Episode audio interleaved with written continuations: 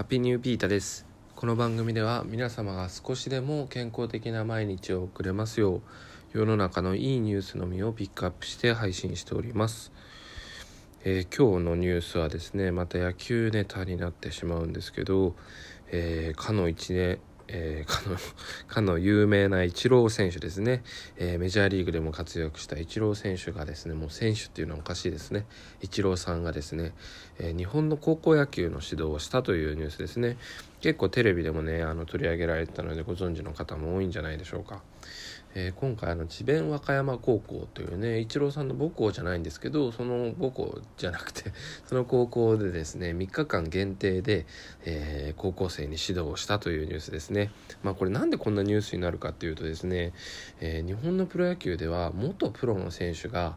え学生に指導するにはね結構なルールがあるんですよ。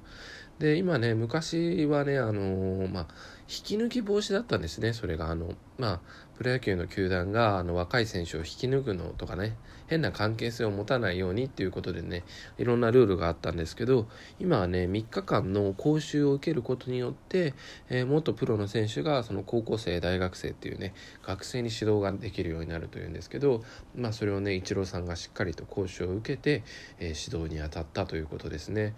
まああのね今ねまあイチローさんもねその制度にまあおそらくというかね賛成ではないみたいなね。あのー、ところだったと思うんです。あの確かじゃない不確かだったら申し訳ないんですけどまあでもねしっかりと受けることによって、まあ、今後のね野球界を変えていきたいっていう思いもあるのかなっていうことは、えー、勝手ながら思っております。でですねまあこうやってねイチローさんが指導したということはね今後野球界にとってね大きな一歩だったんじゃないかなと思っています。うん、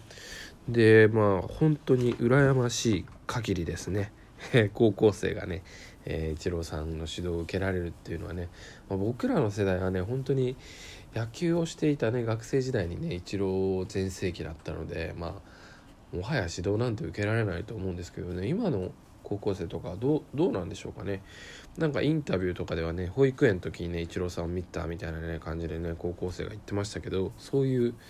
もうね世代間があるんですけどとにかくそういうレジェンドというかねもうスーパースターにね指導が受けれるっていうのはねもうめちゃくちゃいいですね。でまあ個人的に思ったのは今ねもうネットが発達してますからあのもう YouTube チャンネルでもいいから開いていただいて、えー、まあ、それが子供たちが見るっていうねまあもうなんだろうそういうスーパースターの方ってもうお金は存分にあるしあのまあ変な話メジャーリーグはね10年間ね出場すると10年間かな？うん確かね。そう。メジャーリーグ年金って言ってね何千万もね、えー、引退後もお金入ってくるんですよ。だからね生活には困らないんですけど